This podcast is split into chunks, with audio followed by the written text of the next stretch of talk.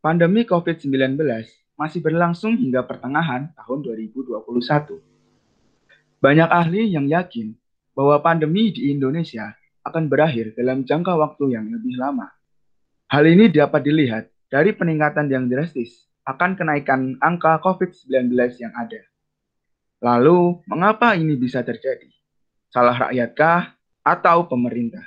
Mari kita menaksir keefektifan kebijakan pemerintah serta perilaku masyarakat dalam pandemi ini.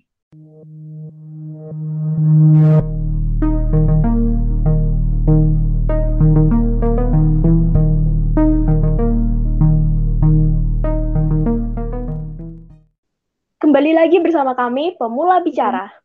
Saya di sini Peridot dan saya bersama Pon. Seperti yang kita ketahui bahwa pandemi COVID-19 di Indonesia sudah berlangsung selama satu tahun lebih. Berawal dari adanya laporan terkonfirmasi COVID di Wuhan pada Maret 2020 lalu, sampai akhirnya menyebar di Indonesia. Pada tahun 2020 itu, dapat kita ketahui bahwa pemerintah dan Menteri Kesehatan yang menjabat saat itu bersikap sangat tenang, tanpa mengambil tindakan ataupun pencegahan. Hingga pada akhirnya, di sinilah kita, dengan kenaikan angka kasus dan diboykot dari jalur penerbangan negara lain. Ya mungkin paling enggak kita cobalah menengok kembali dari mana sih awal kasus COVID di negara kita tercinta ini kok bisa sampai segitunya. Resesi ekonomi masih terjadi. Hanya pihak yang dirugikan nih dari pengusaha. PHK pun paling banyak terjadi. Saham anjlok, sekolah pun jadi daring, jualan-jualan dilarang, bahkan diringkus oleh yang berkenang katanya. Dan kegiatan sosial semua dibatasi. Hanya boleh dari rumah saja, atau work from home, play from home, everything like that lah. Namun tentu saja kebijakan yang diberikan tidak serta-merta uh, tanggap ya, tidak tepat gitu pemerintah. Pemerintah sendiri sepertinya memang sudah kocak dan menganggap remeh ya. Dari awal tentang virus ini malah yang sekarang menguasai negeri ini. Jadi dari awal nggak begitu langsung aktif dan reaktif dalam menangani virus ini gitu loh nggak concern gitu ya, Fon? Iya, nggak dianggap penting di awal-awal. Gitu. Ya, bener banget apa yang diucapin Fon ini. Hal itu tuh terbukti dari nggak adanya tindakan preventif sejak awal. Jadi Wuhan sudah mengumumkan ada kasus terkonfirmasi, tapi kita tidak negara kita tidak mengambil tindakan apa pun. Justru Menteri Kesehatan yang dianggap memiliki imunitas pada saat itu malah bersikap jumawa. Presiden kita juga tidak me tidak mengindahkan atau malah mengabaikan pendapat para ahli. Padahal saat itu sudah banyak juga kepala daerah yang mengajukan untuk wilayahnya itu melakukan karantina, tapi ditolak. Hal lain yang menunjukkan juga bahwa pemerintah itu tidak menganggap serius virus ini adalah kebijakan penggunaan masker yang terlalu lambat di Indonesia. Jadi awal masuk tidak langsung ditetapkan bahwa kita tuh wajib pakai masker. Malah pada saat itu dikatakan bahwa yang sakit saja yang pakai masker. Padahal di sini itu Menteri Kesehatan dianggap sebagai seseorang yang memiliki wawasan, memiliki pengaruh, memiliki kewenangan kesehatan tuh sebaiknya tidak mengasampingkan pendapat para ahli dan malah bersikap santai.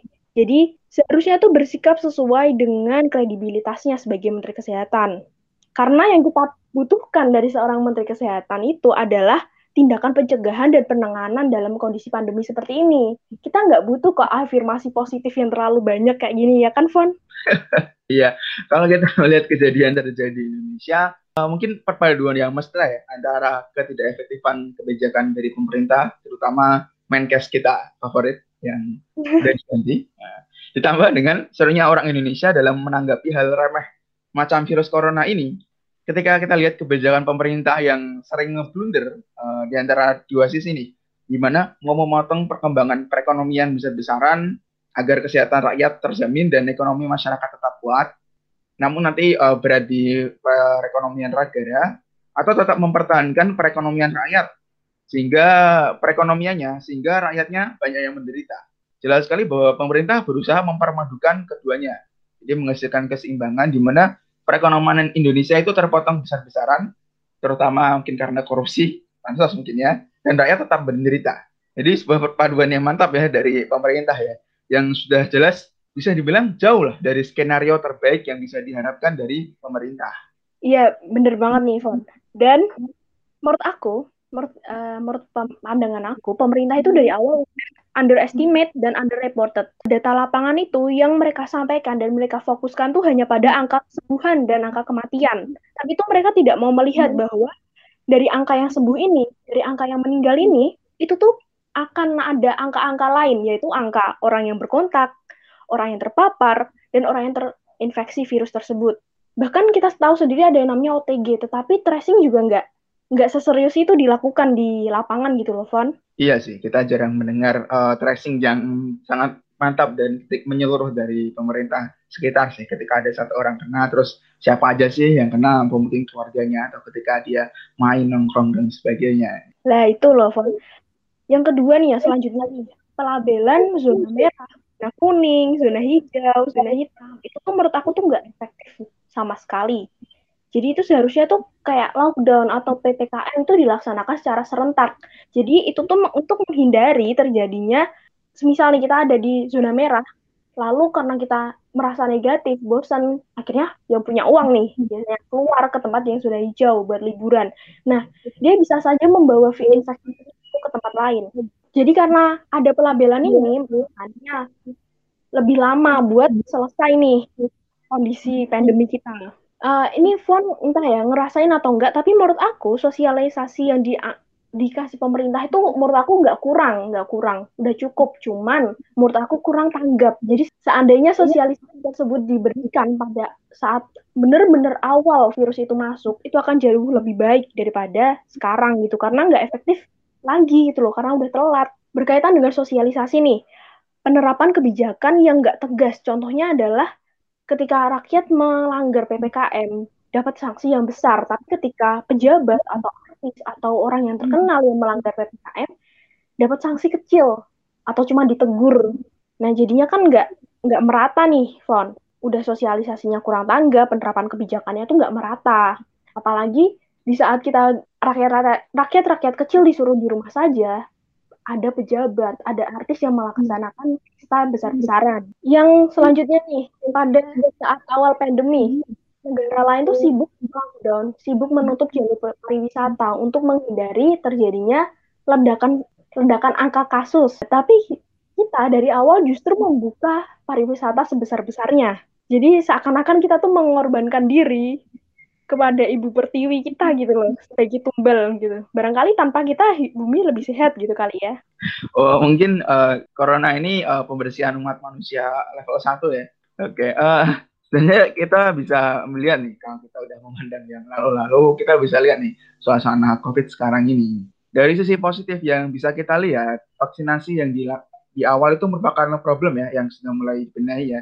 Karena sudah banyak masyarakat dan warga yang mulai melakukan vaksinasi, entah itu karena dipaksa atau karena memang ingin untuk uh, melakukan kegiatan bersosial dengan lebih aman ya.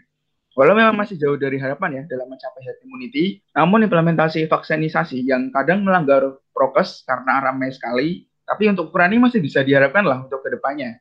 Nah, tapi problem terbesar dari penanganan COVID jika dilihat dari sisi masyarakat, yaitu lebih disebabkan karena distrust dan atau ketidakpercayaan akan pemerintah kepada virus itu sendiri. Ya, ada kisah-kisah menarik seperti uh, bahaya dan haramnya vaksin semisal gitu. Ada yang masih percaya juga nih konspirasi-konspirasi Wahyudi tentang virus-virus ini yang mengontrol atau apalah itu kan. Ini kisah-kisah menarik yang ada di masyarakat gitu. Kemudian ada cerita tentang ambulan yang dikatakan untuk menakuti warga. Yang sebenarnya menarik karena ambulan itu setengah perjalanannya itu pasti kosong kan mau iya. jemput dulu. Ini masa ada isinya terus gitu kan? iya, jadi ambulans setengahnya aja kosong. Jadi ambulan kosong itu ya memang karena memang jatahnya kosong untuk menjemput mungkin. Jadi belum tentu untuk menakut-nakuti juga gitu.